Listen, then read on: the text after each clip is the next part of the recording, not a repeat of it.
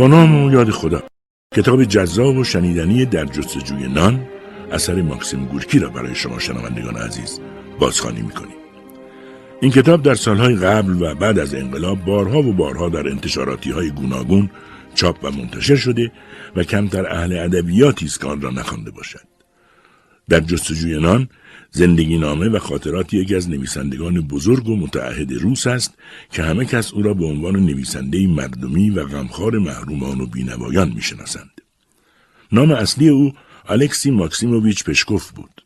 در سال 1868 به دنیا آمد و در سال 1936 میلادی درگذشت. بارها نامزد دریافت جایزه نوبل ادبی بود، اما آن را از او دریغ کردند. از مخالفان سرسخت حکومت تزار بود و بعد از انقلاب اکتبر نیز از منتقدان تند لنین محسوب میشد و او را بیش از حد جاه طلب، بی‌رحم و تشنه قدرت میدانست. اضافه کنیم او از آنجا که به محرومان و بینوایان جامعه خود تعهدی ذاتی و قلبی داشت، نام مستعار گورکی را برای خود انتخاب کرد. در زبان روسی گورکی یعنی تلخ. مزه این تلخی ذاتی در سراسر آثار گورکی به نفع مردم محروم جامعه برای همه خوانندگان حس شدنی است. او گرچه در اواخر عمر مورد لطف انقلابیون روس قرار گرفت، اما هدف از قبول آن را خدمت به هم نوعان محروم خود می دانست و اغلب عقلای جامعه حرفش را باور داشتند و عملکرد او را می دیدند.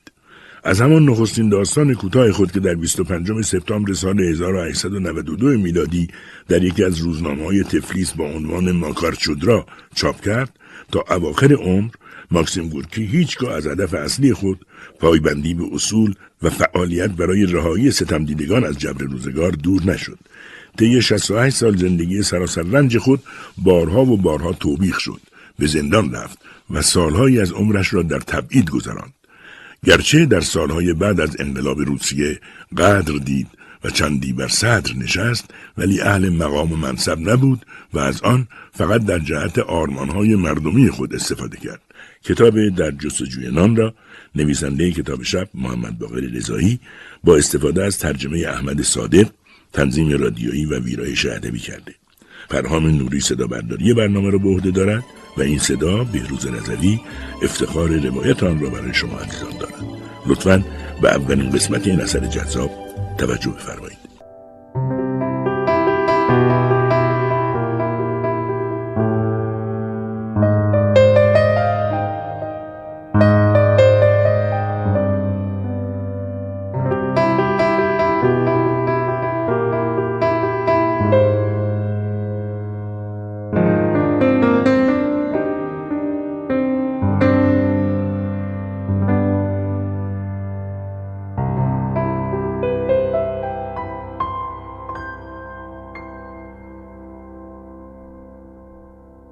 شغلی یافتم.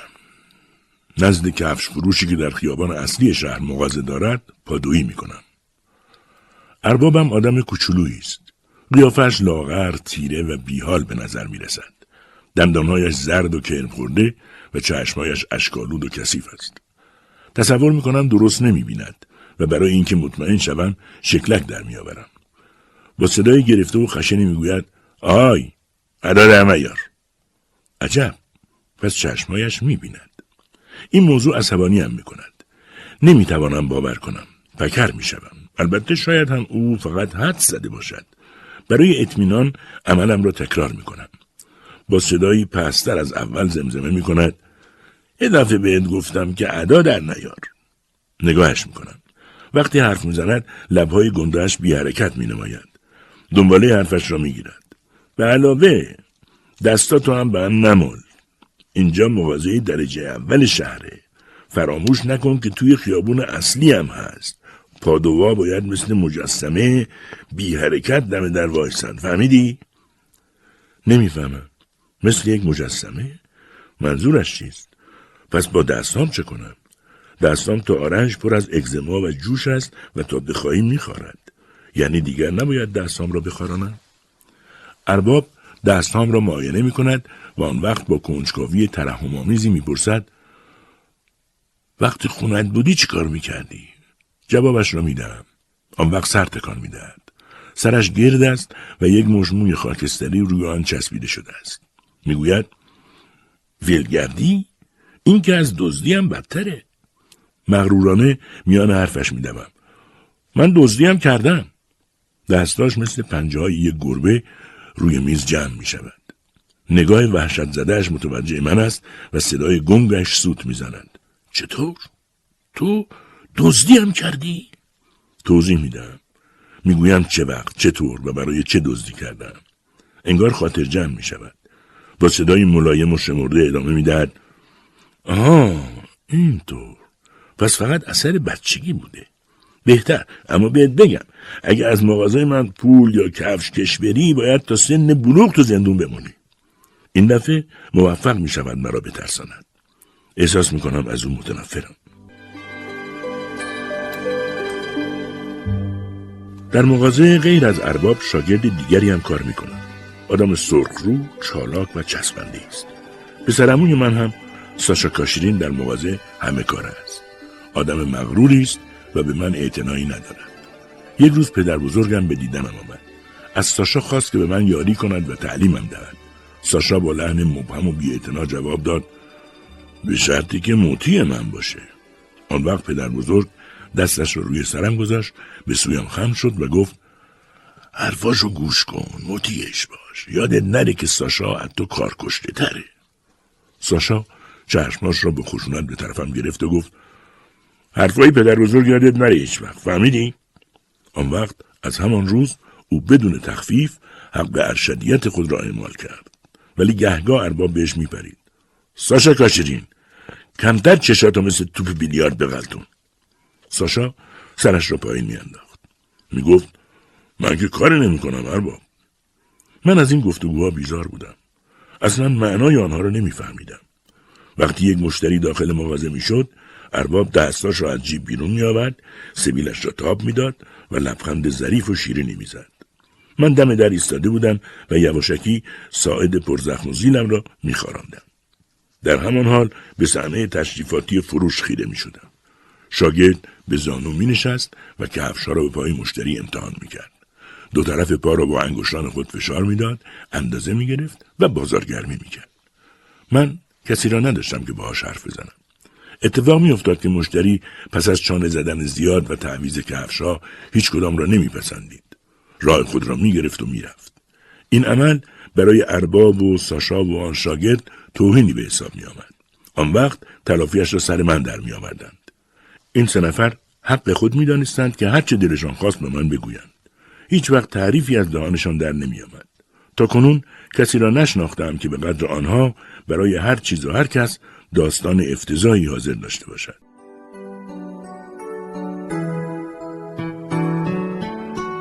یک بار که ارباب بعد از نهار در پستوی مغازه چرت میزد، من از فرصت استفاده کردم، ساعت جیبیش را برداشتم، یواشکی پشتش را باز کردم و توی پیچ و مهره‌اش سرکه ریختم.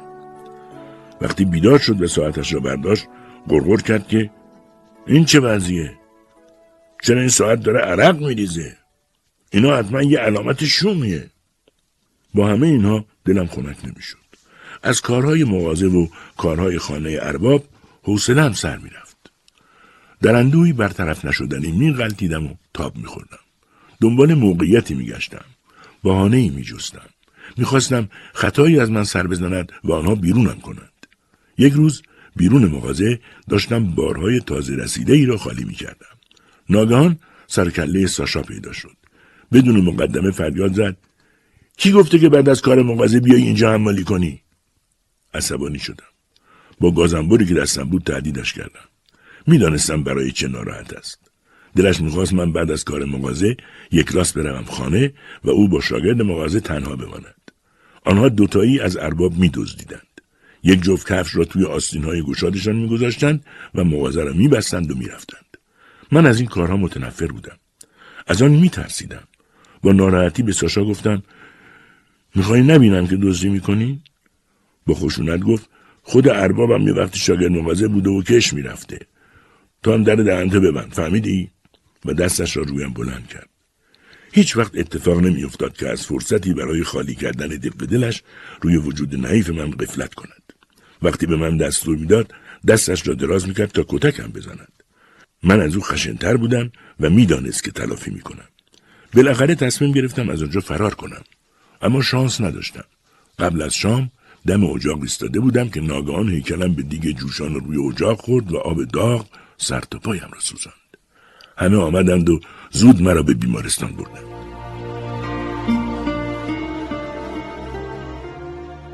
از بیمارستان خاطره‌ای بدی دارم. یک فضای بویناک، هیکل‌هایی می‌جنبیدند و حرف می‌زدند و می‌نالیدند. زنی عینکی و سفیدپوش آمد بالای سرم. پرسید: اسمت چیه؟ گفتم الکسی. معاینه‌ام کرد. روی کاغذی که دستش بود چیزهایی نوشت و رفت. زخمایم می‌سوخت. انگار استخوان‌هام را می‌تراشیدند. می‌ترسیدم. چشمام را می‌بستم برای اینکه کسی اشکام را نبیند. با این وصف دانه‌های اشک از لای پلکان بیرون می‌زدند و می‌رفتند توی گوشایم. اگر می‌توانستم بنویسم به مادر بزرگم می‌نوشتم که بیاید و مرا از آنجا خلاص کند. بیاید تا زنده‌ام از آنجا بیرونم ببرند. اما چطور می‌توانستم بنویسم؟ غیر ممکن بود. دستام را نمی‌توانستم تکان بدهم. به علاوه کاغذ هم نداشتم. فکر کردم چطور است که از آنجا هم فرار کنم. شب که همه بیماران روی تخت خوابهای خود دراز کشیده و زیر ملافه فرو رفته بودند، بدون صدا خودم را از روی تخت پایین کشیدم. رفتم به طرف در توی راهرو. هیکل نگهبان زیر گردبادی از دود به چشم می‌خورد. دست و پایم را گم کردم. با فریاد گفت: چیه؟ بیا اینجا ببینم. صداش بدجنس نبود. رفتم جلو. به کمربندش چند دسته کلید آویخته بود. صداش درآمد: تو همون پسره سوخته نیستی؟ چرا نخوابیدی؟ چرا داری پرسه میزنی؟ چی میخوای؟ با اجازه کی اومدی تو راه رو؟ گردنم رو گرفت و به سوی خود کشید. میترسی از اتاق؟ با ناله گفتم بله. نه ترس. همیشه همینطوره. مخصوصا روزای اول. با وجود من آزاری به کسی نمیرسه. من همیشه بیدارم. والدینت کجا؟ من پدر و مادر ندارم. نداری؟ به جهنم. حالا میخوای در بری؟ خب برو. اما نترس، فهمیدی؟ هیچ وقت نترس، برو. مدتها بود کسی را ندیده بودم که اینطور صریح و راحت با من صحبت کند. باعث شد فکر فرار را از سرم بیرون کنم. با او دوست شدم. برایم هر شب حرف میزد و سرگرمم میکرد. بالاخره خوب شدم. مادر بزرگم آمد بیمارستان. کابوس بیماریم تمام شد. با هم راه افتادیم به طرف خانه پدر بزرگ. مادر بزرگ توی راه برایم حرف میزد. الکسی، پدر بزرگت رفته رفته داره عقلش رو از دست میده. اونقدر خرف شده که آدم عقش میشینه. گفتم مادر بزرگ، من خیلی دوست دارم. سرش را بالا گرفت و گفت: یا حضرت مریم، شکر. پدر بزرگم توی حیات بود. به زانو افتاده بود و نمیدانم چه چیز را با اره می‌برید. تا مرا دید با حرکت بی سابقه‌ای مشتش را به طرفم حواله کرد. با قیافه استهزاآمیز و چشمانی دریده گفت: سلام علیکم عالی جناب. افتخار دارم که به جناب عالی سلام عرض کنم. زحمت کافی است. حالا دیگه باید به میل خود زندگی کنیم. هوای خوب رو ببلعیم. اینطور نیست؟ ها الکسی؟ مادر بزرگ حرفش را برید. خیلی خوب، کافیه. پیرمرد را به حال خود گذاشت. داخل اتاق شدیم. مادر بزرگ بلافاصله سماور رو روشن کرد و مرا در جریان آخرین اخبار پدر بزرگ گذاشت. دیگه کاملا ورشکست شده. یه پول سیاه هم نداره. من علتشو میدونم. چون که صدقه ندادیم. به بینواها رحم نکردیم. اون وقت خدا هم گفت چرا این اموارو به این مرد دادم. همه را از اون پس گرفت. همین. مادر بزرگ نگاهش را به اطراف اتاق گرداند. ادامه داد: من هر چی که از دستم بر بیاد خواهش میکنم. خواهش میکنم که خدا بیشتر از این پیرمرد بی‌نوا رو خورد نکنه. سرکله پدر بزرگ پیدا شد. چشمکی زد و سوال کرد: چیزی داریم بخوریم زن؟ مادر بزرگ گفت: پولش که تو نمیدی، ولی بشین و بخور. هر چی داشتی رد کردی. پیرمرد فریاد زد: به تو ربطی نداره. من هر چی دارم میخوام به بیگانه ها بدم. مادر بزرگ به آرامی گفت: تو یک شایی هم پول نداری. تو یک پاپاسی هم پول نداری. اون وقت هم که داشتی کسی رنگ پولاتو نمیدی. پدر بزرگ با صدای بلند جوابش را داد: صداتو بگیر. متوجه شدم هیچ چیز تغییر نکرده و عادتهای دیرینه آنها همچنان به جای خود باقی است. در یک گوشه اتاق برادرم که با پدر بزرگ و مادر بزرگ زندگی میکرد ناگهان بیدار شد. به من نگاه کرد. از همیشه لاغرتر به نظر می آمد. مرا نشناخت. بدون صدا چشمانش را بست و سرش را برگرداند. بعد از غذا خوابیدیم. اما نصف شب مادر بزرگ بیدارم کرد. گفت وقتشه پسر. بلند شو با من بیا. اگه به هم نوع خودت کمک کنی سوختگیات زودتر معالجه میشن. بیا بریم. دستش را روی شانه‌ام گذاشت و مرا کشید. همچون کوری میان تاریکی کورمال کورمال راه میرفت. شب سیاه و مرطوب بود و باد منجمدی چنگ میانداخت. در کوچه گل سرد به ته کفشام میچسبید. مادر بزرگ با دقت و با ملاحظه راه میرفت. کجا میرفت؟ مادر بزرگ کوچه ها را پشت سر گذاشت و به طرف خانه های بینوایان خزید. جلو هر در یک سکه پول مسی و 3 دانه آب نبات میگذاشت و زمزمه میکرد ای ملکه مقدس آسمان ها ما را حمایت کن، همه ما در درگاه تو مقصریم. 12 بار مادر بزرگ جلو خانه های بینوایان ایستاد تا انفاق مخفی خود را بگذارد. کم کم روز سر می رسید. مادر بزرگ گفت دیگه خسته شدم، باید برگردیم. نگاه کردی الکسی؟ دیدی چقدر آدم بینوا داریم؟ هیچ کس به فکرشون نیست. یک بار دیگر زندگی چون سیلابی از مشاهدات و تأثیرات در من غلطید. هر روز یک چیز تازه و گاهی وقتا ناشناس روحم را فرا می گرفت. بهت، استراب و رنج جای یکدیگر را می گرفتند و با هم تلاقی می کردند. اندیشه‌هایم پایان ناپذیر می شد. نمی دانستم در حساسیتم چه تغییراتی ایجاد می شود. صبح ملایمی فرا رسیده بود. باید روز خوبی در پیش می بود. اما من یقین داشتم که آدم‌ها آن خوشی را بر من سیاه خواهند کرد. به خانه که رسیدیم برادر بینوایم را مرده یافتیم. پسرک بیچاره از روی بالش سریده بود و بدنش آبی رنگ می‌نمود. مادر بزرگ گفت خدا را شکر که رفت. طفلک بینوا چه کاری ازش برمی اومد؟ پدر بزرگم پیدا شد. روی پاهایش میپرید. با احتیاط انگشت خود را روی چشم‌های فروبسته کودک بیجان گذاشت. مادر بزرگ فریاد زد چرا قبل از اون که دستاتو بشوری بهش دست میزنی؟ داری دیوونه میشی مرد، مواظب خودت باش. پدر بزرگ نگاه خشمگینی به مادر بزرگ انداخت. غرغر کرد. من پول خاک کردنشو ندارم. خودت یه جور درستش کن. مادر بزرگ فریاد زد. دیوونه یه بدبخت. من از خانه فرار کردم تا سر و صدایشان را نشنوم. دلم میخواست با دختر کوچولی همسایه حرف بزنم. رفتم سمت خانه آنها. زیر سردر خانه نشستم و صداش زدم. لودمیلا! او که به پرستویی میماند با پای چراغ خود از خانه بیرون آمد. کنارم نشست و با پای سالمش روی خاک ضرب گرفت. گفت الکسی کتاب بخونیم. مدتها بود که هر دو دلمان می‌خواست گوشه دنجی فارغ از مزاحم پیدا کنیم و با هم کتاب بخوانیم. مشکل بود. همیشه یک چیز میلنگید. گفتم بخونیم. لودمیلا پای علیل خود را دراز کرد. کتابی را که همراهش آورده بود نزدیک چشمانش گرفت و خواند. با صدای مخشوشی کلمات را ادا می‌کرد. کلماتی که ابداً به من مربوط نبود. از خواندنش حوصله‌ام سر رفت. ولی به جای گوش دادن به کلمات روبرویش نشستم و به چشمان زیبا اما خشن او که تند از سطری به سطری دیگر می‌لغزید خیره ماندم. گاهی قطره‌ای اشک زیر پلکای او جاری می‌شد. صداش می‌گرفت و می‌لرزید. سعی داشتم از این حالت او شعری بسازم. آنها را در مغز خود به صدا در می‌آوردم. اما باید اقرار کنم که با همه کوششم چیزی در نمی آمد. لودمیلا مضطربانه می پرسید گوش می کنی؟ سرم را تکان می دادم که چیزی نفهمد. از عبارات لاینقطع کتاب خسته می شدم. می خواستم از کلماتش گلچین کنم و به میل خود از آنها چیز دیگری بسازم.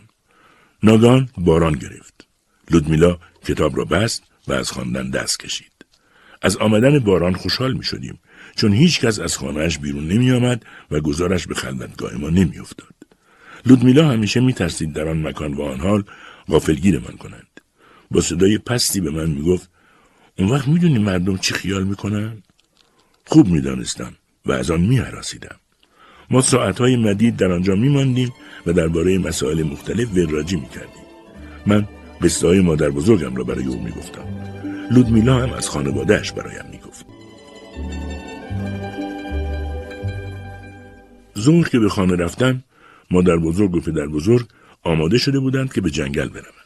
راه افتادیم. جنگل به استقبال ما آمد. به ارتش سیاهی می‌ماند که با کاج‌ها و چنارهای خود دامنه کمشی به پشت خانه ما را اشغال کرده باشد. بوی تند باتلاق‌ها به مشام می‌رسید. سگ پدر بزرگ زبان گلی خود را بیرون می‌آورد و همه جا را بو می‌کشید. پدر بزرگ کلاه کهنه و بی‌لبه‌ای به سر گذاشته بود. مدام چشمک می‌زد و تبسم می‌کرد. خدا می‌داند به کی می‌خندید. مادر بزرگ پیرهن آبی رنگ و دامنی سیاه پوشیده بود. روسری سفیدی به سر داشت. از بس تند راه میرفت به نظر میرسید میغلطد. من به دنبال او تقریبا از نفس میافتادم. هر قدر بیشتر جلو میرفتیم پدر بزرگ سرحالتر میشد. هوا را بو میکشید و گویی از خود بیخود شده باشد سرودهای شادی را با صدای بلند میخواند. جنگل باغ خداست. هیچ کس جز خدا در اینجا بذر نیفشانده است. جنگل از نفس خنک خدا به وجود آمده است. دنیای وسیع و عجیبی است. مادر بزرگ زیر چشمی او را میپایید. پیرمرد ناگهان با تنه بریده درختی تصادف کرد. نزدیک بود روی زمین بغلطد. کلمات مختصری از لبانش خارج شد. حرفایش همچنان در ذهنم مانده است. هیچ وقت از یادشان نبردم. آدم‌ها حق دارند.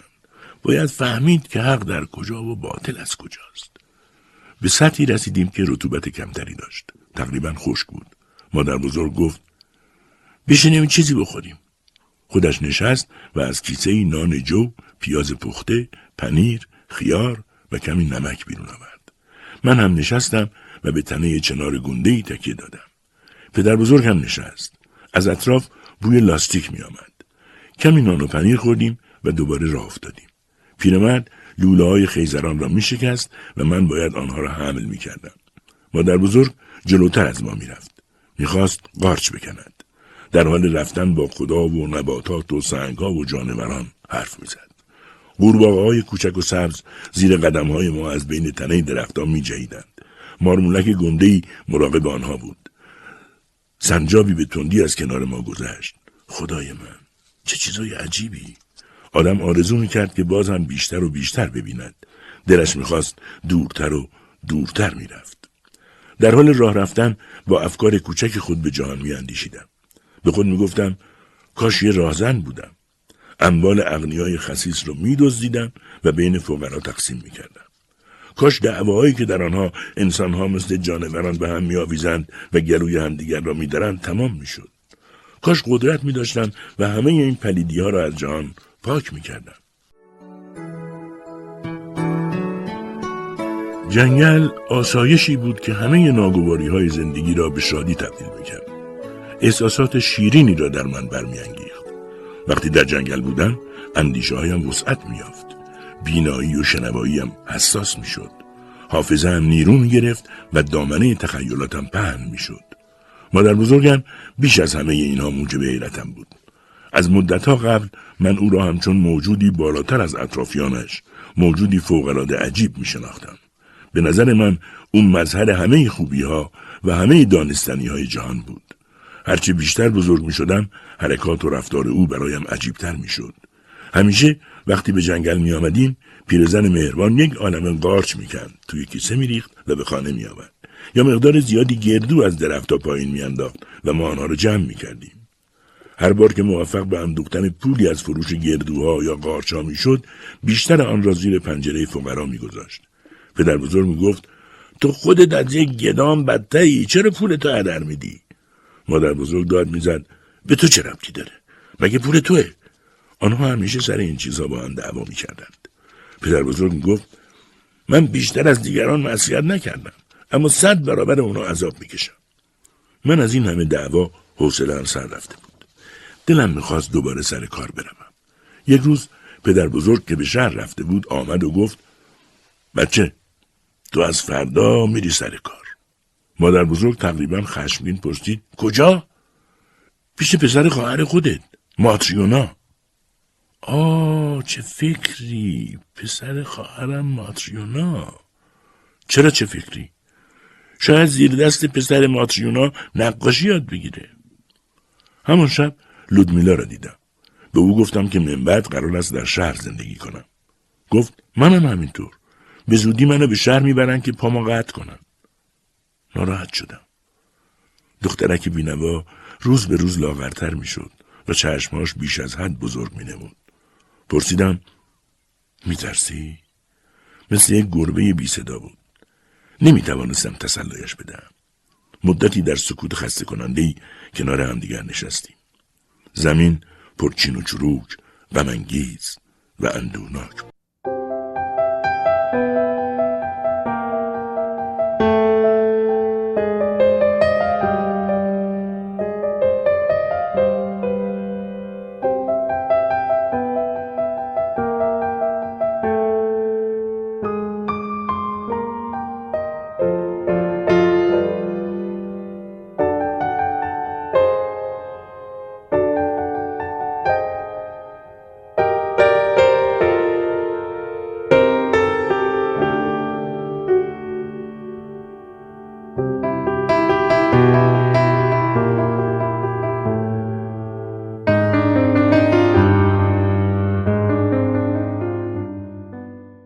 دومین باری بود که به شهر می رفتم. در یک خانه ای ساکن بودم که به گور بیشتر شبیه بود. اربابم هم از ارباب قبلی بدتر بود. بوی آن خانه هر روز با زباله هایی که جمع می شد تازه بود و هیچ وقت کم نمی شد. من که به پاکیزگی مزارع و جنگل ها عادت داشتم، ناچار از کثافت و درهمریختگی آنجا دلتنگ و بی‌حوصله می شدم.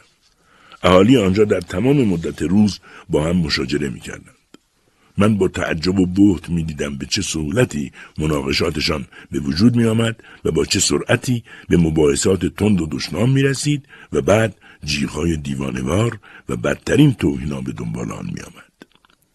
اولها از این جار و جنجال‌ها وحشت می کردم.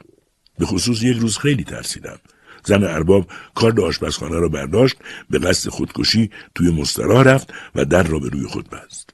ارباب با دو دست روی در انبار تکیه داد و به من گفت بروم روی شانه‌اش و شیشه بالای در را بشکنم و چفت را باز کنم. اطاعت کردم. روی شانه‌اش پریدم و شیشه را شکستم. اما همین که دستم را به سوی چفت پشت در دراز کردم، زنش با دسته چاقو چنان ضربه محکمی به سرم زد که دادم درآمد. با این حال در را باز کردم. ارباب با تقلای زیاد موفق شد زنش را از پناهگاه بیرون بیاورد و از آسیب رساندن به خود منصرف کند. من در حالی که بر سر مجروحم دست می‌کشیدم، از فداکاری بیهوده‌ام پشیمان بودم. نمی‌دانستم لبه چاقوی زن آنقدر کند است که حتی ساقه‌ای را هم نمی‌شد با آن برید، چه برسد به آن که گلوی یک نفر را ببرد. او فقط می‌خواست ارباب را بترساند. به علاوه آیا هیچ لزومی داشت که من بر دوش ارباب سوار شوم؟ او خودش می‌توانست روی یک صندلی بایستد و شیشه را بشکند. از آن به بعد اینطور مشاجرات در آن خانه و آن محله به هیچ وجه در من تأثیری نمی‌کرد. دیگر می‌دانستم باید چه روشی در پیش بگیرم. وقایع آنجا نیز به حوادث دکان کفاشی شباهت داشت که قبلا در آن کار می‌کردم. همه تلافی‌ها معمولاً بر سر آبر، همسایه، بیگانه و به طور کلی فقیر بیچاره‌ها در می‌آمد. ارباب‌ها و صاحبخانه‌ها همیشه خود را از افراد زبده اجتماع می‌دانستند. به علت همین خصلت درباره هر کسی به دلخواه خود و بدون ذره‌ای رحم قضاوت می‌کردند. من برای آنکه از آنها انتقام بگیرم، با اصرار وحشیانه‌ای سعی می‌کردم از مقررات احمقانه آنها تخطی کنم. از این موضوع قدری خوشحال می‌شدم. با این حال مثل یک بینوای بیزبان برایشان کار می‌کردم. دنبال زن ارباب با سبدی سنگین دوان دوان به بازار می‌رفتم. کف اتاق‌ها را می‌شستم و دستگیرها را تمیز می‌کردم.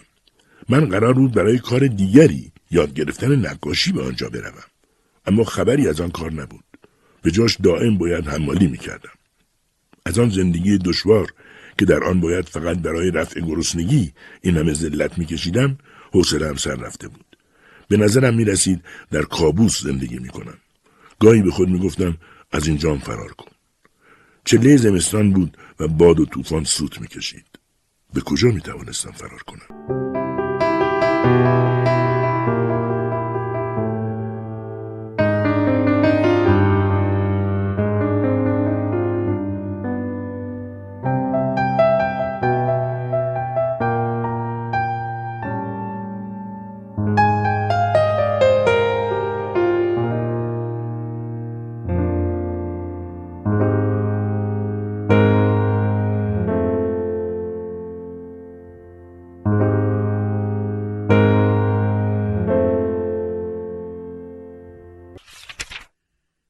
فصل سوم. چطور می توانستم فرار کنم در حالی که حتی اجازه خروج از خانه ارباب را نداشتم؟ به علاوه وقت گردش هم نداشتم. روزهای کوتاه زمستان با سرعت عجیبی میان کارهای شاق به خانه و مغازه ارباب میگذشت، اما روحم از قصه های مادر بزرگم مالامال بود، آنچنان که کندو از عسل زنبورها آکنده است. شاید از حقیقت دور نباشد که بگویم گاهی به شعر میاندیشیدم و بدون تقلا کلام شاعرانه‌ای روی زبانم به وجود میآمد. خدا، ای خدا، چقدر دلم گرفته است. کاش هرچه زودتر بزرگ می شدم، زیرا حوصله زندگی از سرم می رود. مرا ببخشای ای خدا، این کارآموزی من بیهوده است. اربابم مردک پیر و خرفتی است که مانند روباه در پیم داد می کشد. آه خدا، زندگی چقدر تلخ است. هنوز بسیاری از این شعرها را از یاد نبردم. در راه خانه و مغازه ارباب همیشه این شعرها را زمزمه می کردم و در لابلای آنها به فکر فرار هم بودم. یک روز صبح برای خرید نان صبحانه زن و بچه ارباب به نانوایی رفتم. جلوی مغازه عطاری بغل نانوایی دیدم عطار دارد با زنش دعوا می کند. بالاخره عطار با یک وزنه سنگین به فرق زنش کوبید. زن تا لبه پیاده رو رفت و آنجا افتاد. عده‌ای دورش جمع شدند. زن را در یک کالسکه گذاشتند و به سوی بیمارستان بردند. من برای اینکه مفید واقع شوم قبل از همه به دنبال کالسکه دویدم. عده‌ای دیگری هم به دنبال کالسکه دویدند. وقتی کالسکه از کنار اسکله‌های ولگا می‌گذشت، فکر فرار از همونجا به سرم افتاد. رود خیلی پهن ولگا تنبل و آرام جریان داشت. دور و برم غوغای یک دنیای بزرگ وسعت می‌یافت. احساس کردم تا آن موقع مثل موشی بودم که در یک زیرزمین گیر افتاده است. تصمیم گرفتم دیگر به خانه ارباب برنگردم. دلم هم نمیخواست به خانه پدر بزرگ و مادر بزرگ برگردم. از همون لحظه دشنامهای معمول پدر بزرگ را به خاطر این تصمیم میشنیدم. دو سه روزی را هم آنجا لابلای اسکله‌ها به ولگردی گذراندم. همیشه میتوانستم از باربرها که آدمهای ساده و خوشقلبی بودند چیزکی برای سد جوع و رفع آتش به دست بیاورم. یک روز یکی از آنها به من گفت: تو خیلی کوچولویی، بهتره بری بندر. اونجا به کسی که بتونه ظرف بشوره احتیاج دارن برای آشپزخونه کشتی. این راهنمایی به نظرم خوب بود. رفتم به آن بندر. سرآشپز کشتی که آدم بلند قدی بود نگاهی به سر تا پام انداخت. گفت: ماهی 2 روبل میدم، میای؟ سرم رو تکان دادم. پرسید: شناسنامت کو؟ شناسنامه نداشتم. حتی کوچکترین کاغذی هم نداشتم. سرآشپز کمی فکر کرد، بعد گفت: خیلی خوب، مادر بزرگتم بیاد کافیه. چاره‌ای نداشتم. رفتم سراغ مادر بزرگ.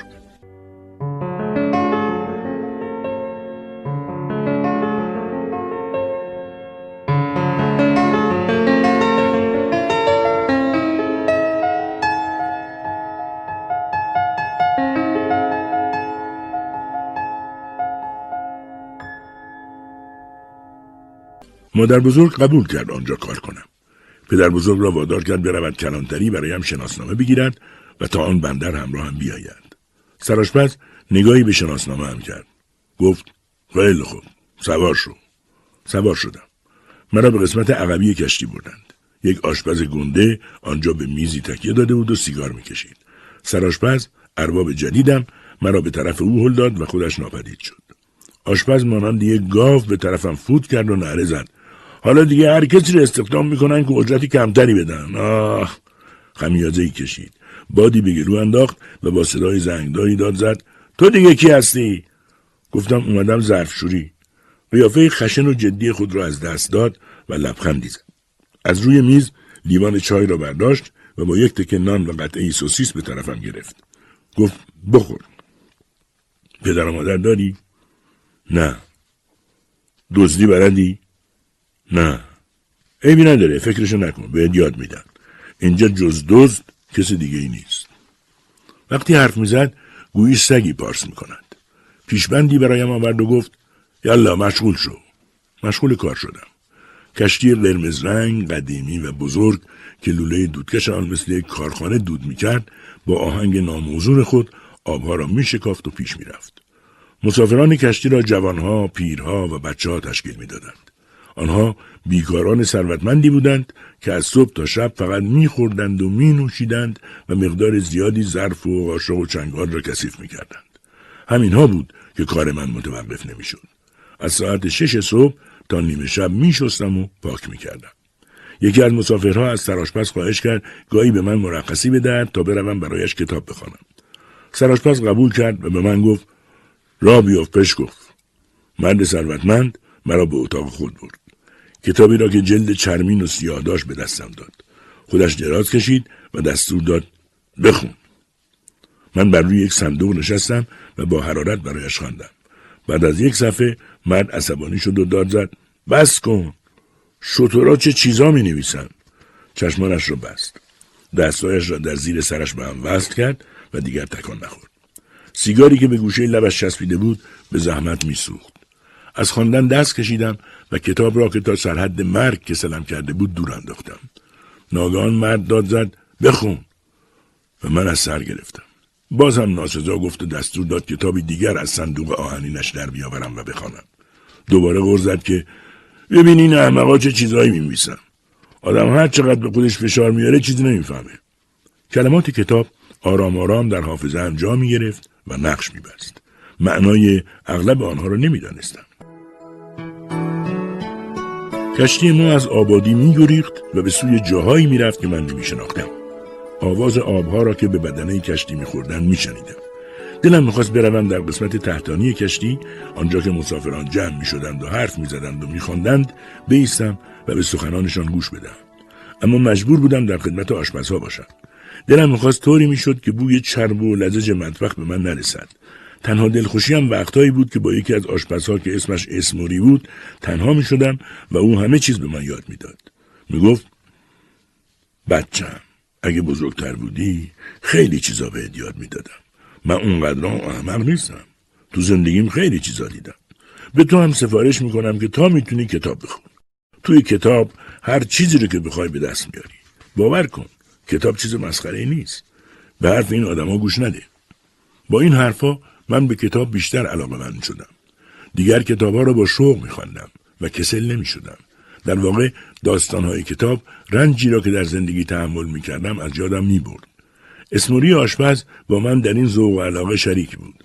او هر وقت بیکار می‌شدیم میگفت پشکوف بیا بریم کتاب بخونیم. تو حقت بود که به مدرسه می‌رفتی و درساتو ادامه می‌دادی. اینجا جای تو نیست. راست می‌گفت. آدم‌های توی کشتی اغلبشان دزد بودند و با من بد تا می‌کردند. چند بار دیدم وسایلم را دزدیدند، اما صدایش را در نیاوردم. اغلب به فکر می‌افتادم در اولین لنگرگاه فرار کنم و به جنگل‌ها پناه ببرم. اگر آن مرد کتابخوان و اسموری آشپز مهربان نبودند، قطعاً در مقابل کشش این میل نمی‌توانستم مقاومت کنم. با این حال زندگیم در کشتی به وضع ناگهانی و خجالت‌آوری به پایان رسید. یک روز سرآشپز مرا به اتاق خود خواند و گفت ظرفای آشپزخونه چرا کم میشه؟ تعجب کردم. تا به حال به این مسئله فکر نکرده و ظرفا رو نشمرده بودم. گویا ظرفا رو عده‌ای کش میرفتند. سرآشپز به آرامی راه میرفت و با صدای پستی توبیخم میکرد. اسموری را هم صدا کرد. از او پرسید تو از این ماجرا خبر داری؟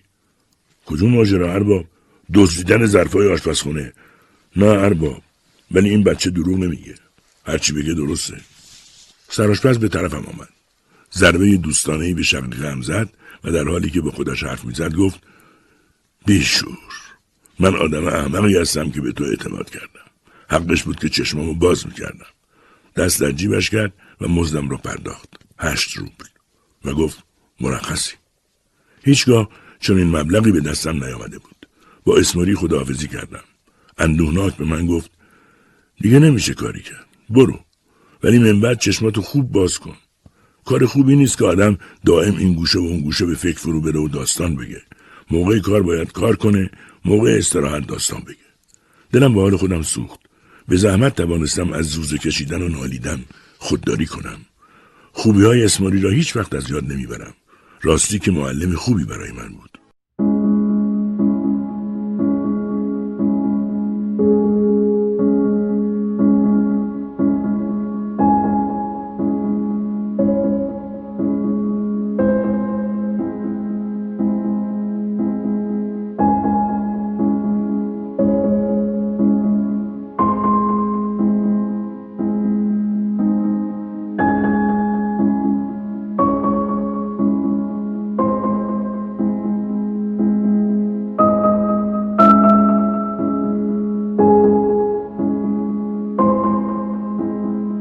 دوباره با روحی غمزده و ناراضی نزد مادر بزرگ و پدر بزرگم رفتم. قلبم سنگین بود. چرا مانند یک دزد با من رفتار کرده بودند؟ مادر بزرگ با مهربانی به استقبالم آمد. اما پدر بزرگ مانند همیشه با لحن استهزاآمیزی پرسید: پول جمع کردی؟ در حالی که از او دور می شدم و به طرف مادر بزرگ که برای آتش کردن سماور تلاش می کرد می رفتم، گفتم: اگرم جمع کرده باشم مال خودمه. و بلافاصله جعبه سیگاری را از جیبم درآوردم و کاملا جدی سیگاری روشن کردم. پدر بزرگ به مسخره گفت: نگاه کن آقا دودم میکنه. هنوز برات زود نیست پسر؟ با دستای بزرگ و نیرومند خود عصبانی به طرفم جهید. من از جا جستم و سرم را به جلو خم کردم. سرم به شکم او برخورد. به پشت روی زمین افتاد. چند لحظه که به نظرم خیلی طول کشید همانطور ماند. دهانش باز مانده بود. با صدای ملایمی پرسید: تو منو میزنی؟ منو؟ پدر بزرگت رو؟ پدر مادرت رو؟ با لکنت گفتن: شما بیشتر از معمول کتکم زدین. روی زمین دراز کشید. میفهمیدم که عمل قبیحی مرتکب شدم. پدر بزرگ آرام از جایش برخاست. با چابکی غیر مترقبه‌ای سیگار را از لای لبایم بیرون کشید. آن را از پنجره بیرون انداخت و با صدای وحشت زده‌ای گفت: بی مصرف، میدونی که خداوند هیچ وقت تو رو به خاطر این عمل نخواهد بخشید؟ آنگاه به سوی مادر بزرگ برگشت و فریاد زد: میفهمی چی میگم پیرزن؟ این پسر منو زده، این بدبخت منو زده، بیا ازش بپرس. مادر بزرگ به من نزدیک شد اما چیزی نپرسید. موهایم را گرفت و در حالی که به شدت تکانم میداد گفت: اینم سهم تو، اینم مزد تو. از تنبیه او اصلا دردم نگرفت اما در هر حال شرمنده شدم. به خصوص متلک‌های استهزاآمیز پدر بزرگ عذابم میداد و عصبانیم میکرد. بر جای خود بند نمیشد و دائم به مادر بزرگ میگفت: مرحبا، مرحبا. از کنارشان گریختم و به راهرو پناه بردم. آنجا بیحال و تکیده افتادم. مادر بزرگ آمد کنارم. آرام گفت: پدر بزرگ دیگه پیر شده، باید احترامش نگه داری پسر. اونم غم و غصه داره. تو که دیگه بچه نیستی الکسی، بزرگ شدی، این چیزا رو بفهم. حرفای مادر بزرگ همچون شبنمی بر قلبم نشست. این زمزمه سرشار از محبت تسلایم میداد. او را در آغوش فشردم و همدیگر را بوسیدیم. آنگاه پندم داد: بلند شو پسرم، بلند شو، برو معذرت خواهی. به اتاق برگشتم و از پدر بزرگ معذرت خواستم. شب سرگذشتم را برای مادر بزرگ تعریف کردم و گفتم که روی کشتی بر من چه گذشته است. گفت: تو هنوز بچه‌ای پسر، نمیدونی چطور باید زندگی کرد. پرسیدم: همه مردم همینو میگن مادر بزرگ، یعنی چی؟ سرش را تکان داد و ادایی درآورد. گفت: والا منم نمیدونم. پس چرا حرفشو میزنی مادر بزرگ؟ خب دیگه تو هنوز بچه‌ای، مگه باید هر چیزی رو برات توضیح داد؟ صدای زمزمه پدر بزرگ از اتاق به گوش ما میرسید: ای پروردگار کریم، خشمت رو بر ما نازل مفرما، غضبت را از ما دور کن.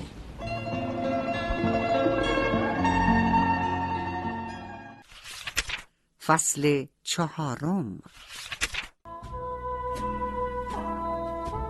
تصمیم گرفتم دیگر برای کسی کار نکنم. میخواستم برای خودم کار کنم. شکار پرندگان یکی از کارهایی بود که دوست داشتم. خیال میکردم از این راه نان خوبی در خواهم آورد. من آنها را میگرفتم و مادر بزرگ میتوانست بفروشد. یک حلقه و یک دام خریدم و قفسهایی ساختم. سرانجام یک سپیده دن میان بوته‌های خشک گیاهان در آب کندی به کبرید نشستم. در همان حال مادر بزرگ با یک کیسه و چوب دستی جنگل را به دنبال آخرین قارچ یا آخرین گردو میکاوید تا من کارم را تمام کنم و پرنده ها را تحویلش دهم. دور و برم پرستوها با هم مباحثه و مشاجره میکردند.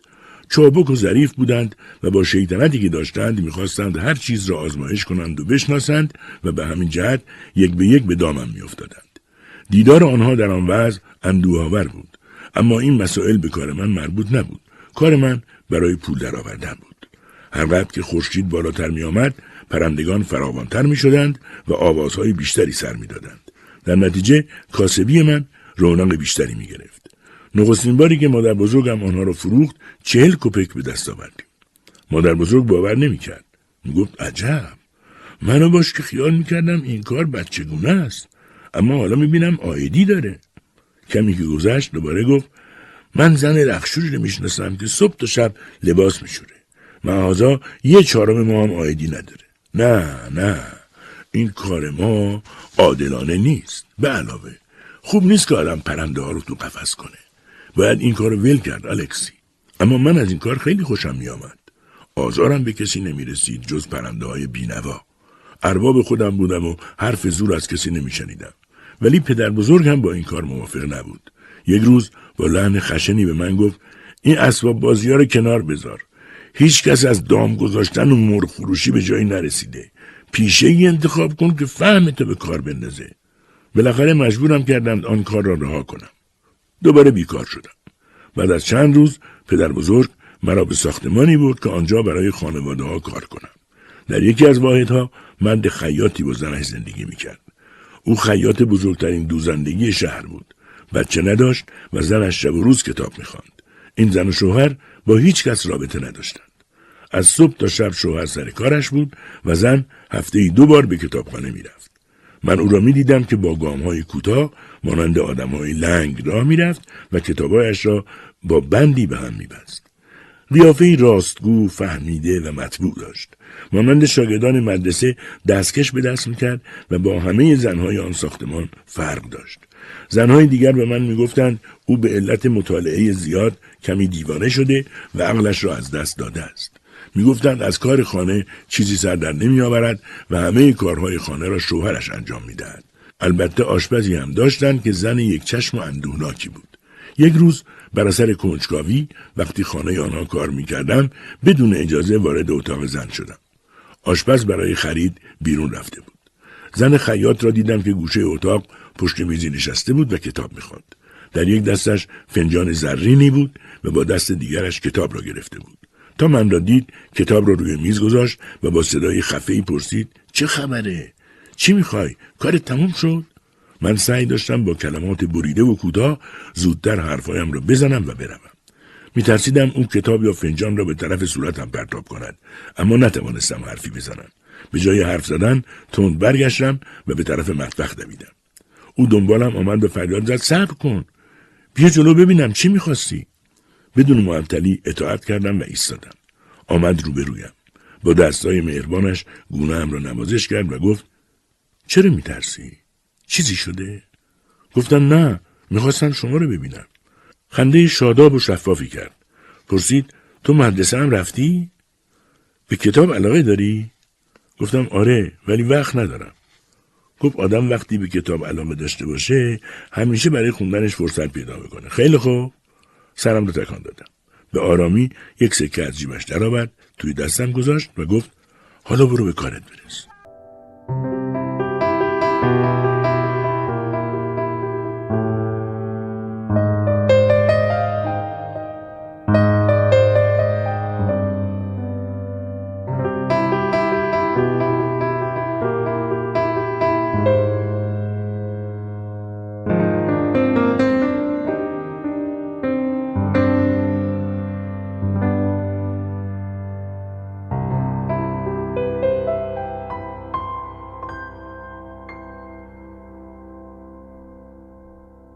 دیدار آن زن تأثیر جدید و عمیقی در من گذاشت. در گوشه ای از وجودم خورشید نوینی درخشیدن گرفت. با شادی بیدامنه‌ای به آن اتاق پر از کتاب و زنی که آنها را می‌خواند و قیافه فرشتگان را داشت می‌اندیشیدم. میل دیدار دوباره او در من روز به روز شدیدتر می‌شد. چه می‌شد اگر دوباره می‌رفتم و این بار کتابی از او می‌خواستم؟ بالاخره همه جرأتم را جمع کردم و هفته بعد روزی که قرار بود در خانه آنها کار کنم دوباره به اتاقش رفتم. این بار مرا با مهربانی پذیرفت. همانجا و با همون وضع که نشسته بود کتابی به طرفم گرفت و چیزهایی گفت که یادم نیست، ولی یادم هست که با حالی بسیار اندوهناک کتاب را که بوی رازیانه میداد گرفتم و بر سینه خود فشردم. شب وقتی همه ساکنان ساختمان به خواب رفتند کتاب را گشودم و با ولع مشهودی روی ورقهای زرد شده آن خم شدم. همه قوایم را در تصور و ایجاد زندگی‌هایی که تا آن وقت نشناخته بودم صرف می‌کردم. در میان سطرهای کتاب با قلبهای رعوف و با شهامتی آشنا می شدم که با آدمهای معمولی و مبتذلی که اطرافم بودند و بیزارم کرده بودند تفاوت بسیار داشتند. مثلا داستانی بود از اگزاویه منتپن که انباشته از اشخاص و حوادث بود و زندگی شدیدی در آن می جوشید. طوری بود که فراموش می کردم اختراعی و ساختگی است. من آنقدر غرق مطالعه این زندگی ها در کتاب می شدم که گاهی فراموش می کردم چه وقتی است، تا آنکه زنگ خانه ها به صدا در می آمد و می فهمیدم صبح شده است. آن وقت بود که کتاب را مخفی می کردم و به سرعت دست به کار می شدم. کم کم همه در ساختمان از بی‌مراقبتی های ارادی و غیر ارادی من سخن می گفتند. حتی بعضیشان که فهمیده بودند کتاب می خوانم می گفتند خواندن کتاب ضرر دارد و خطرناک است. من در آستانه راز بزرگی قرار داشتم و در حالی که برای خواندن بیقرار بودم به حرف هیچ کس گوش نمی دادم. ولی ساکنان مرا می پاییدند و اغلب می گفتند آی کتاب خون، خیال می کنی از کتابا چیزی به دست میاری؟ ابدا اینطور نیست. کتاب فقط تنبلی رو به آدم می آموزه. مثلا زن خیاط رو نگاه کن، از صبح تا شب سرش تو کتاب فرو رفته، در عوض خرید روزانش رو بلد نیست انجام بده. بالاخره کاری کردند که دیگر نتوانستم از زن خیاط کتاب بگیرم. وقتی به آن همه ذلت و حقارت و ناملایماتی که میل وافرم به کتاب خواندن به دنبال می آورد می اندیشم، هم اندوهگین و هم شاد می شدم. بعد از آن تصمیم گرفتم از مغازه‌ای که کنار نانوایی قرار داشت کتاب کرایه کنم. صاحب مغازه جوان نامطبوعی بود، ولی به جوانها اجازه میداد که در پستوی مغازه‌اش افکار خود را به لباس شعر درآورند و بنویسند. من هم میرفتم آنجا و کتابهایی را که کرایه کرده بودم با ولع میخواندم. نمیتوانستم کتابها را با آن ساختمان ببرم.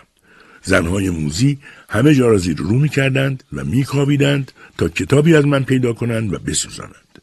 آنقدر تند کتاب‌های قطور را می‌خواندم که به من می‌گفتند آقای کتابخور. کتاب‌های الکساندر دوما، پونسوندرای، منتپین، کابوریو و آیمار را در عرض چند ماه تمام کردم. عجله می‌کردم. پشت سر هم کتابی جای کتاب دیگر را می‌گرفت. خوشحال بودم. به نظرم زندگی سبک و قابل تحمل شده بود. خود را شریک جهانی می‌دانستم که انگیزه خوب شدن و شهامت را در وجود انسان برمی‌انگیزد. خیلی زود فهمیدم در همه کتاب‌ها با تنوع‌های ظاهری و اختلاف شیوه‌ها و کشورها و اسامی یک وجه مشترک وجود دارد و آن هم داستان انسان خوب اما بدبختی است که ناچار است با اشخاص موذی جدال کند. این آدم‌های موذی همیشه سعادتمندتر و موفق‌تر از خوب‌ها بودند. معاذا در آخر اغلب داستانها یک چیز غیر قابل درک افراد موذی را خرد می‌کرد و بلا استثناء افراد خوب پیروز می‌شدند. به محض آنکه گره‌ای در داستان به وجود می‌آمد، سعی می‌کردم با تصورات خودم آن را بکشایم. همیشه در لابلای عبارات داستانها حقایقی را می‌یافتم که برایم بسیار آموزنده بود. با روحیاتی آشنا می‌شدم که با آنچه در محیط خود می‌دیدم تفاوت بسیار داشت. میفهمیدم در پاریس هم مردم بینوا مقابل اربابان خود تسلیم و دست بسته نیستند و حق دارند که شانه به شانه اربابها مستقل و مغرور راه بروند. میفهمیدم در سرزمین‌های متمدن کمتر از روسیه آدم‌ها را کتک میزنند.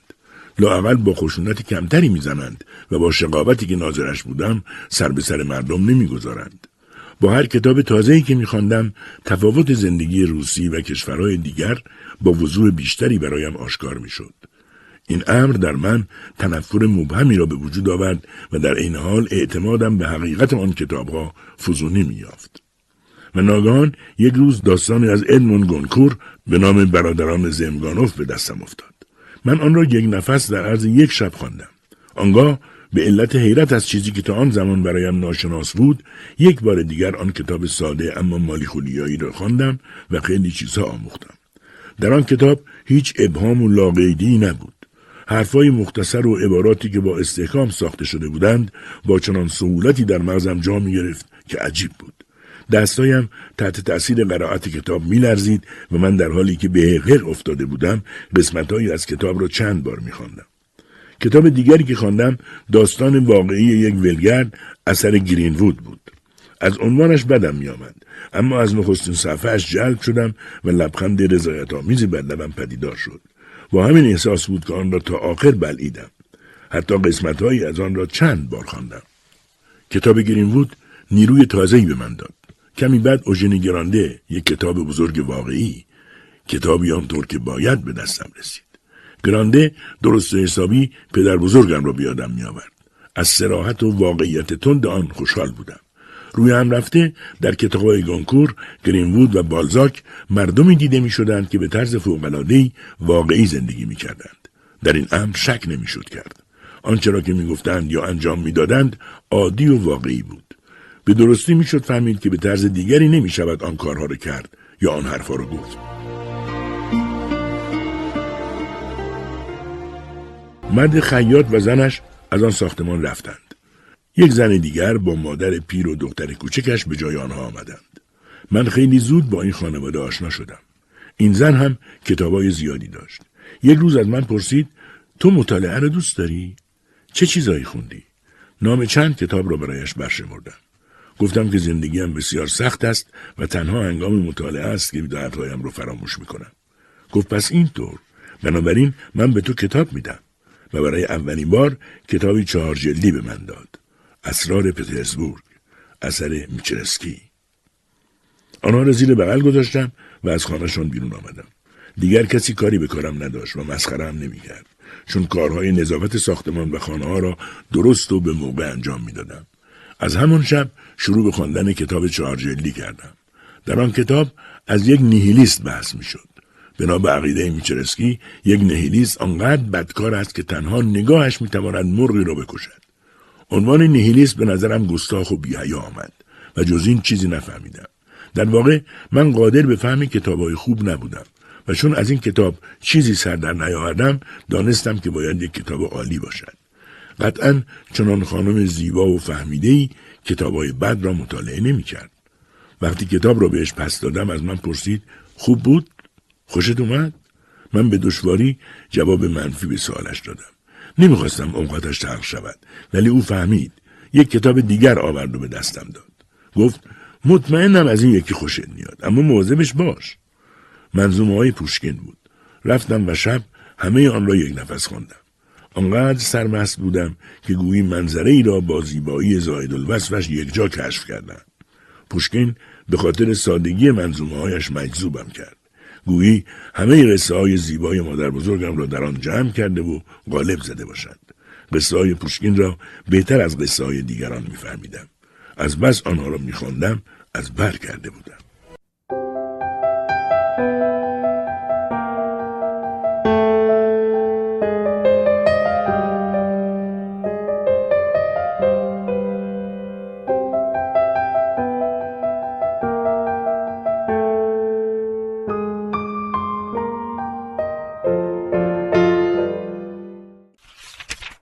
فصل 5. تحسین من نسبت به آن خانم مهربان روز به روز افزایش می‌یافت. چه کتابای جالبی می‌خواند. من خیلی دوست داشتم حرفایش رو بشنوم.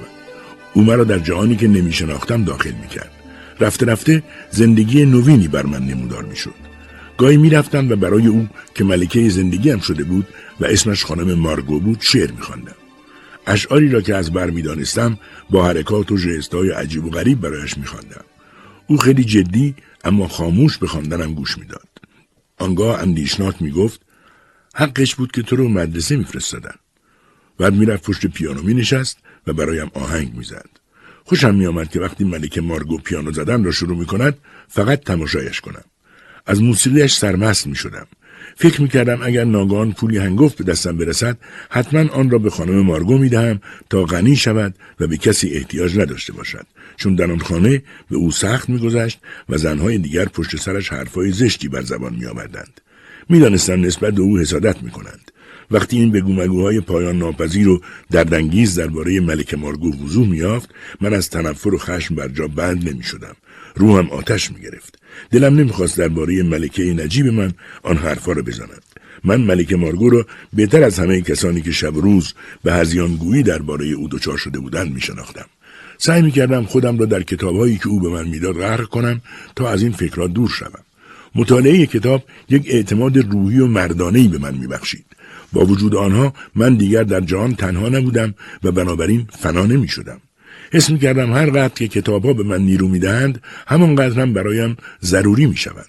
ملکه مارگو فرصت آن را نیافت که بنا به میلی که داشت فکری برای مدرسه رفتن من بکند، ولی تا آنجا که توانست مرا در کتاب‌ها غرق کرد.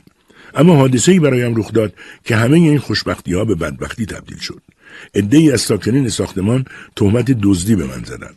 حتی یکی از آنها جلوی دیگران گفت این بی سر و پا مدام دارد کتاب می‌خواند، پس کی کار می‌کند؟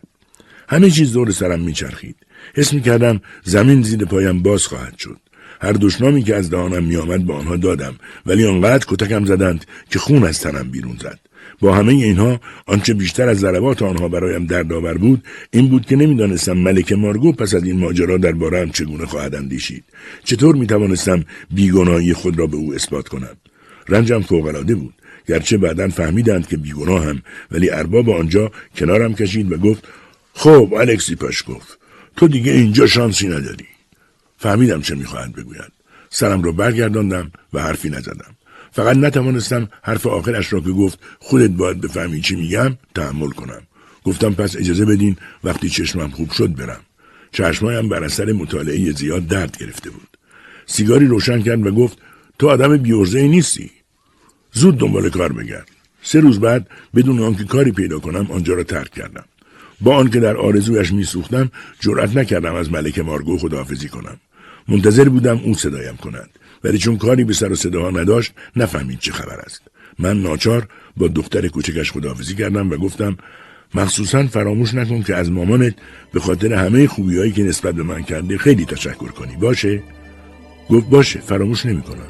و لبخند لطیف و شیرینی روی لب‌هایش نشست.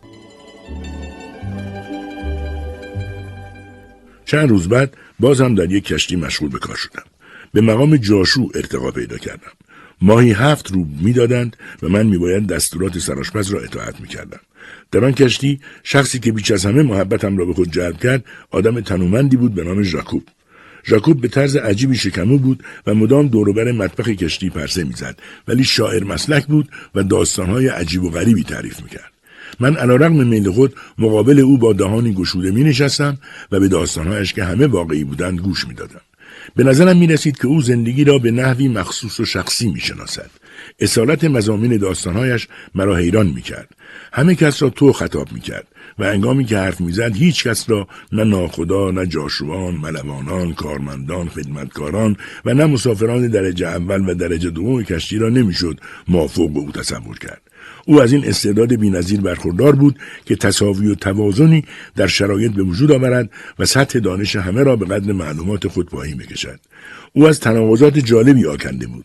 من هیچگاه او را اندیشناک، خاموش و گرفته ندیدم. کلمات گویی بدون اراده مانند برف زمستانی روی قله کوه یک ریز از دهانش خارج می شدند. هر وقت او را تهدید به پیاده کردن از کشتی می کردند کمترین اضطرابی نشان نمیداد و با حرفهای شیرین ناخودآگاه را راضی می کرد. کار او در ماشینخانه کشتی بود. وقتی کارش تمام می‌شد، در حالی که از سر تا پایش عرق می‌چکید و لباسایش روغن‌آلود بود، به میان مسافران می‌آمد و حرف می‌زد. خیلی حرف می‌زد. من آزمندانه به حرفایش گوش می‌دادم. تمام داستان‌ها و ماجراهایی را که تعریف می‌کرد به خاطر می‌سپردم. هیچ کدام از داستان‌های او شاد نبودند. او بازتر و قابل فهمتر از کتاب‌ها سخن می‌گفت، زیرا یک نویسنده عموماً خشم و کینه و رنج خودش را نشان می‌دهد، اما ژاکوب بی تأثیر و ثابت سخن می‌گفت، مانند شاهدی که نسبت به قضایا و مشکلات بی‌اعتنا باشد. من از این وازدگی و بی‌اعتنایی ناراحت می‌شدم، ولی ژاکوب آرامم می‌کرد. نسبت به من محبت فراوانی داشت. مرا همانطوری نگاه می‌کرد که به یک گربه تربیت شده نگاه می‌کنند. گاهی شب‌ها کنارش می‌نشستم و با هم از همه چیز و همه جا حرف می‌زدیم. از او بوی نفت، دوده و پیاز می‌آمد. خیلی پیاز می‌خورد. همینطور مثل اینکه دارد سیب می‌خورد. پیاز را خام خام می‌خورد. هر وقت پیشش می‌رفتم می‌گفت الکسی یکم شعر بخون. من خیلی شعر از برداشتم.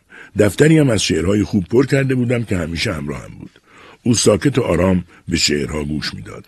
من ماجرای شعرها و زندگی شاعر آن شعرها، مثلا پوشکین، را برای او همانطور که ملکه مارگو برایم شرح داده بود میگفتم.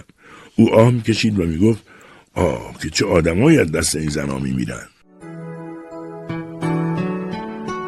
اوایل پاییز وقتی برگ درختان زرد میشدند و آفتاب نیرو و درخشش خود را میباخت، ژاکوب کشتی را ترک کرد و من تنها شدم. دیگر نمیتوانستم دم کشتی بمانم. زمستان که آغاز میشد کار کشتی هم تعطیل میشد و من باید به فکر کار دیگری میبودم. چیزی نگذشت که در یک کارگاه شمایلسازی مشغول به کار شدم. آنجا عده زیادی کار میکردند. شب که میشد چون همونجا میخوابیدیم، داستانهایی را که از جاکوب شنیده بودم یا داستانهایی را که از کتابها خوانده بودم برای کارگرها تعریف میکردم. رفته رفته در کارگاه سمت نقال و بعدها سمت خواننده پیدا کردم.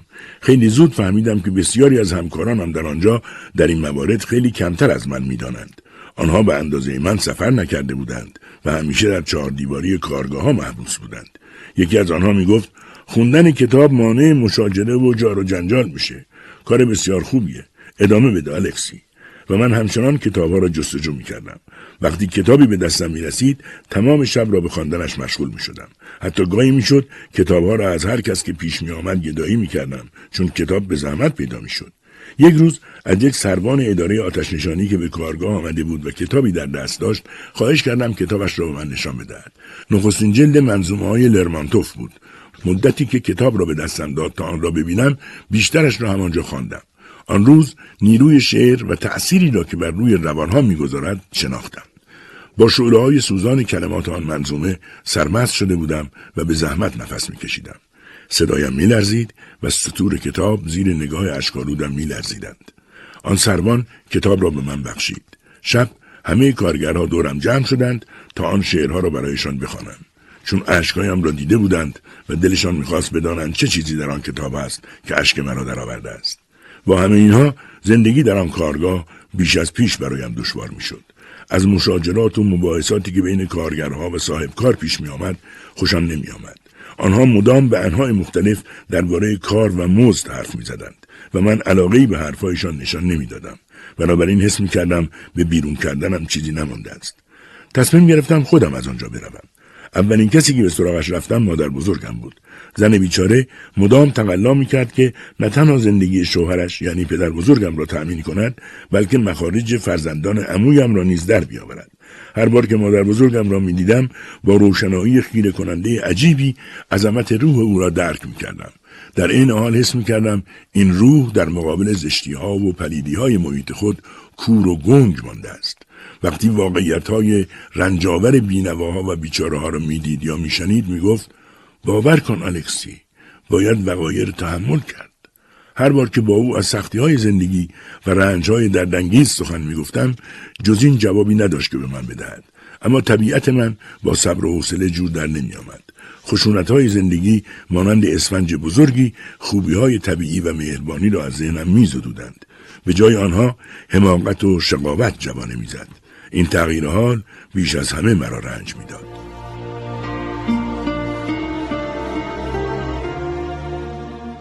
مجبور شدم دوباره پی کار بگردم. رسیدم به همان ساختمانی که قبلا آنجا کار میکردم. ساکنانش عوض شده بودند. ملکه مارگو دیگر آنجا نبود. به جای او یک خانواده و 5 دختر دانشجو به آنجا آمده بودند. دخترها به من کتاب میدادند و من از شادمانی سرشار میشدم. آثار تورگنیف را میخواندم. آثار دیکنز و والترسکات سرمستم میکردند.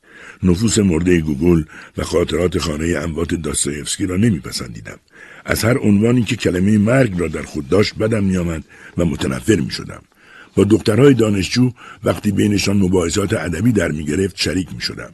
خود را غریب حس نمیکردم و چون بیشتر از همه آنها کتاب خوانده بودم جای بهتری مییافتم. وقتی کار روزانه‌ام در ساختمان تمام میشد، گلالود و خاک گرفته نزد آنها میرفتم و در شعر گفتن و کتاب خواندن کمکشان میکردم. یک مردی هم آنجا زندگی میکرد که اسمش ماکسیموف و یک زمان ناپدری هم بود. گاهی وقتا در راهرو ساختمان به من ملحق میشد. من زیر پلکان انبار میخوابیدم و همیشه قبل از آن که به خواب بروم روی پله‌ای مینشستم و کتاب میخواندم. او از من پرسید چه کتابی میخونی الکسی؟ کتاب را به او نشان میدادم. نگاهی با آن میانداخت و میگفت گمون میکنم خونده باشمش. یک روز گفت حیفه که تو درس نمیخونی. من عقیده دارم خیلی با استعدادی. گفتم اما من میخونم. کتاب میخونم. گفت کافی نیست. برای درس خوندن باید روش داشته باشی. معلم داشته باشی. گفتم شما همه اینا رو داشتید آقا. نتیجهش رو به من بفرمایید.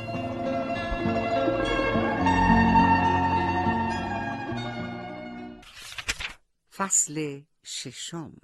ماکسیموف گفت اگه آدم معلم داشته باشه خیلی پیش میفته. فقط آدمای فهمیده میتونن چنین پیشرفتی داشته باشن. ولی حقش بود که تو از اینجا میرفتی. من هیچ دلیلی برای موندن تو در اینجا نمیبینم. خصوص که این کار به کارت هم نمیاد. گفتم ولی من از کارگرا و کار کردن خوشم میاد. پرسید چطور؟ گفتم جالب توجه هستم. گفت شاید. من میخواستم دائم درباره ادبیات حرف بزنیم، ولی ماکسیموف کتابا رو دوست نداشت و اغلب ذوق مرا منحرف میکرد. گاهی مدت‌ها کنارم مینشست و هیچ چیز نمیگفت. فقط گاه سرفه میکرد و مدام سیگار میکشید. درباره مادرم اصلا حرف نمیزد. احترام او را نگه میداشت. از این دقت و خصلت او متأثر میشدم و قدر آن را میدانستم. با این حال در وجود او یک چیز تشخیص ناپذیر می دیدم که انگار با هزاران اندیشه در هم و به هم آمیخته مشغول کار هستند. مقداری از اندیشه هایش در من هم تأثیر می کرد، ولی من همه حرفایش را قبول نداشتم. آدمای دیگری هم بودند که من از آنها بیشتر خوشم می آمد. خصوصا وقتی برای خرید مایحتاج اهالی ساختمان تنهایی به بازار می رفتم، آنها را می دیدم. مثلا بچه‌های همان کارگاهی که قبلا در آن کار می کردم. تا مرا می دیدند خوشحال می شدند. پای حرفایم می نشستند و به آن گوش می دادند. هیچ چیز به قدر داستانهای پرماجرا و وحشتناک خوشحالشان نمی کرد. به طور کلی فهمیده بودم که حقایق را دوست ندارند. آنها برای گریز از زشتیها، رنجها و مشقات زمانه خود و زندگی دوروبرشان بیش از همه با خیالها و اوهام و آرزوها سرگرم می شدند. گاهی تصور می کردم دارند سر به سرم می گذارند. ولی یک رشته محبت و عاطفه از آنها تا به من کشیده میشد و من خود را بیشتر به آنها نزدیک میکردم. هرچی بیشتر در زندگیشان تأمل میکردم، بیشتر متقاعد میشدم که در روح آنها اثری از یک اندوه جاودانی وجود دارد و با این اندوه است که ساعات خلوت زندگی خود را میگذرانند. شادی نزد آنها یک چیز طبیعی و عادی نبود. اگر هم بود به طرز غیر مترقبه و نامفهومی به خشونت و شقاوت تبدیل میشد. این اندیشه مرا در رنج شدیدی قرار میداد. همه آنها خصوصا کارگران به نظر من اشخاص عالی و خوبی بودند. معهازا به یک زندگی وحشتناکی محکوم شده بودند که خودشان هم نمیدانستند. آنها برای طرد این حسرت یا لااقل برای سرگرم کردن خود به مکانهایی پناه میبردند که لایقشان نبود. من بیش از پیش تصمیم می گرفتم که برای این آدمها کاری انجام دهم و خدمتی بکنم. کاری کنم که خطوط اندوه و ملال از چهرهشان زدوده شود. اغلب با آسانی موفق می شدم. مثلا صدای دستفروشان بازار را تقلید می کردم. ادای خریداران را در می آوردم و آنها را می خنداندم.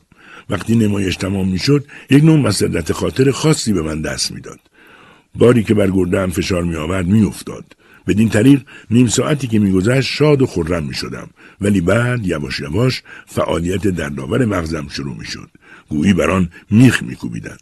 به خود میگفتم چگونه میتوان اینطور زندگی کرد؟ آیا من باید مانند این بینوایان زندگانیم را در رضامندی از سرنوشت تمام کنم؟ آیا نباید در این اندیشه باشم که زندگانی بهتری نیز در روی زمین وجود دارد؟ گاهی که آنها مرا غرق در این اندیشه ها میدیدند میپرسیدند چطور الکسی؟ من نمیدانستم با آنها چه جوابی بدم.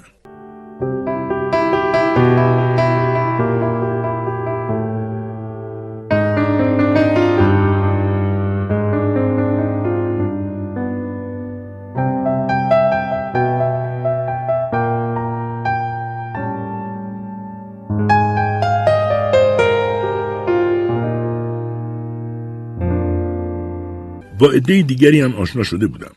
اشخاص جالب توجهی بودند. اوسیب درودگر، اوفیموشکای آهنکوب که گوش پشت بود، پیر یک بنای متفکر و گریگوری جوان که از همه وجودش خوبی و مهربانی می‌تراوید. این مردان مهربان به نظرم بیشتر از کارمندان قابل فهم و درک می‌نمودند. آنها صدها قدم از پستی و بدتینتی بورژواها فاصله داشتند. گریگوری گچکار بود. از همه بیشتر به او علاقه داشتم. کم کم تصمیم گرفتم از کار در آن ساختمان دست بکشم و بروم پیش آنها.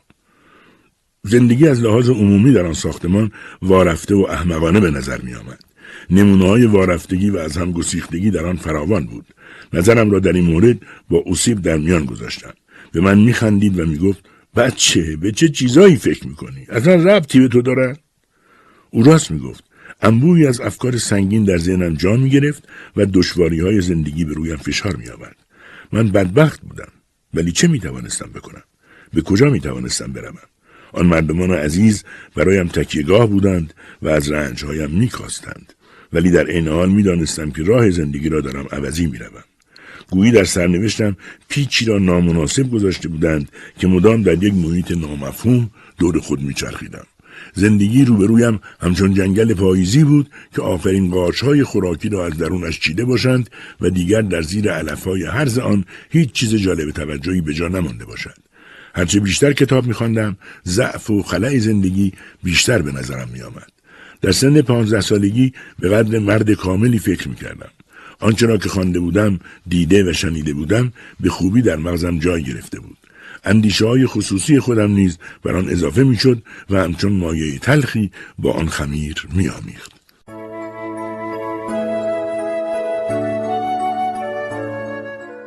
من از بدبختی‌ها، بیماری‌ها و ندبه‌های مردم ناراحتی تنفرآمیزی احساس می‌کردم. هر منظره‌ای که از جهتی شقی بود، منازعات، توهین‌ها و مشاجرات، همچنان که دیدار خون در من انگیزاننده خشم سردی می‌شد. یعنی مرا به مثابه حیوانات درنده‌ای می‌ساخت که می‌خواستم به سر و روی هر کسی که دم دستم بود بپرم. ولی یک موجود کاملا مخالف با آن نیز در وجودم بود که از روح قدسی کتاب‌ها الهام می‌گرفت. این موجود هیچگاه نمی‌پذیرفت که قلب و روحش را در اختیار خشونت‌های روزمره بگذارد. ما زندگی تنفرانگیز، بی‌حیا و ظالمانه‌ای را می‌گذراندیم که آن را با کلمات دیگری نمی‌توان بیان کرد. من مردم را با عشق فراوانی دوست می‌داشتم و دلم می‌خواست هیچ کدامشان از بدبختی‌ها رنج نکشند. ولی برایم ممکن نبود که یک روپوش عوام فریبانه بر روی واقعیت‌هایی که گاه وحشتناک و باور نکردنی بودند بیاندازم. آنچه که بیش از همه دیوانه‌ام می‌کرد، رفتار مردها با زنها بود. من که از داستان‌ها سرشار بودم، خیال می‌کردم که زن را باید موافق همه قرار داد. در آثار تورگنیف و هاینه که عظمت زن در آنها ستوده شده بود، خوانده بودم که زنها چطور با وجود خود به حیات زیبایی می‌بخشند. ملکه مارگو را دیده بودم که نجابتی موافق همه در او موج می‌زد. گاهی به نظرم می‌آمد جهان یک قایق وسیع پر از زندانیانی است که طوفان نیرومند و نامعلومی آن را به نقطه بیگانه‌ای می‌کشاند. با این افکار روزهایم در کنار دوستانی که همه از من بزرگتر بودند می‌گذشت. عصرها بعد از کار تنها روی نیمکتی کنار خیابان می‌نشستم، به فکر فرو می‌رفتم و به رفت آمد مردم نگاه می‌کردم. یک روز عمویم را ناگهانی دیدم. من ابتدا متوجه او نشدم. سالها بود که در همان شهر زندگی میکرد ولی من ندیده بودمش. او مرا شناخت. دستی به شانه‌ام زد و گفت: الکسی، عجب قدی کشیدی. آنگاه کنارم نشست و با هم گفتگو کردیم. من از حرفهای مادر بزرگم میدانستم که عمویم بعد از مرگ پدرم همه ثروت خود را در خوشگذرانی خرج کرده است. اما نمیدانستم که سرانجام شغل زندانبانی تبعیدی‌های سیبری را پذیرفته بود و چون آنها را آزاد می‌گذاشت برکنار شده و حالا به ناچار نزد پسرش زندگی می‌کند. اینها را نمیدانستم. میگفت پسر بزرگم سرودخان کلیسا شده. اگه من شبها به موقع سماور را آتیش نکنم یا کفشش را واکس نزنم یا لباساش را تمیز نکنم عصبانی میشه، چون بچه‌ای تمیز و مرتبیه. عمویم خیلی پیر شده بود. من از دیدار او سرمست شدم. انگار پدرم را می دیدم. در بولوار روبروی ما جمعیتی شیک‌پوش گردش می کردند. عمویم لباسی مستعمل، کفشای زوار در رفته و کلاه رنگ رو رفته‌ای پوشیده بود و از بد لباسی خود خجالت می کشید. برایم درد دل می کرد که میدونی الکسی، من وقتی به زندگی خودم فکر می کنم خجالت می کشم. همیشه مخفیانه زندگی کردم. گاهی از ترس پدر، زمانی از غرغر زن، ایامی هم از ترس قانون. زندگیم اینطور گذشته، ولی حالا نوکر پسرم هستم. چرا باید اینو انکار کرد؟ اگه این تغییرها هم نبود مگه میشه گفت که من زندگی کردم؟ اصلا مگه من شادی تو زندگیم داشتم؟ به او گفتم منم همینطور. نمیدونم چطوری دارم زندگی میکنم. خندید و گفت ها الکسی، خیال میکنی بقیه میدونن چرا زندگی میکنن؟ هیچ کس نمیدونه. گمون ندارم که حتی یه نفر معنی زندگی رو فهمیده باشه. همه خودشون رو به جریان زندگی سپردن. عمو از پرچانگی خودش خسته شده بود. چشمانش را مثل شب‌پره‌ای به هم میزد و با نگاه حسرتباری به من خیره میشد. من از افکار او خوشم نمیآمد. یاد حرف پیر بنا افتادم. هر کاری که بکنیم و هر امیدی که داشته باشیم از کفن و گور گریزی نیست. دیگر دلم نمیخواست با عمو حرف بزنم. از همنشینی با او اندوهناک میشدم. دلم به حالش میسوخت. میل نداشتم آنجا بمانم. انگار افکارم رو خواند. گفت خب پسر، بالاخره باید رفت. دستم رو فشار داد و با لحن شوخی پندم داد که ولی افکار سیاه رو به خودت راه نده. اونا رو برای من بگذار، تو هنوز جوونی. عمو رفت و مرا مرددتر از آنچه که قبل از ملاقاتش بودم به جای گذاشت. به سوی مزارع آن طرف بولوار رفتم. مهتاب همه جا را روشن کرده بود. روی علف‌ها دراز کشیدم و به مزارع و دشت‌های بیکران خیره شدم. آخ که چقدر آرزو داشتم میتوانستم با پاهایی سبک روی سبززار بدوم و همه دوستداران شادی و شادمانی را به پایکوبی و محبت بخوانم تا از سعادت زندگی برخوردار شوند. به خود میگفتم باید دست به کاری زد و الا نابود خواهم شد. من همیشه با اراده‌ای مصمم در پی راه خود بودم. اگر آن را نمیافتم همانطور پیش میرفتم و سرانجام راه خود را میجستم. هیچگاه از خارها و مردابها نمی‌هراسیدم. تصمیم گرفتم از نو شروع کنم و درس بخوانم. رفتم به مدرسه کازان. امیدوار بودم آنها مرا بپذیرند و مقدمات تحصیلم را فراهم کنند. ماجرای این دوره را در کتاب دیگر تحت عنوان دانشکده‌های من برایتان تعریف می‌کنم.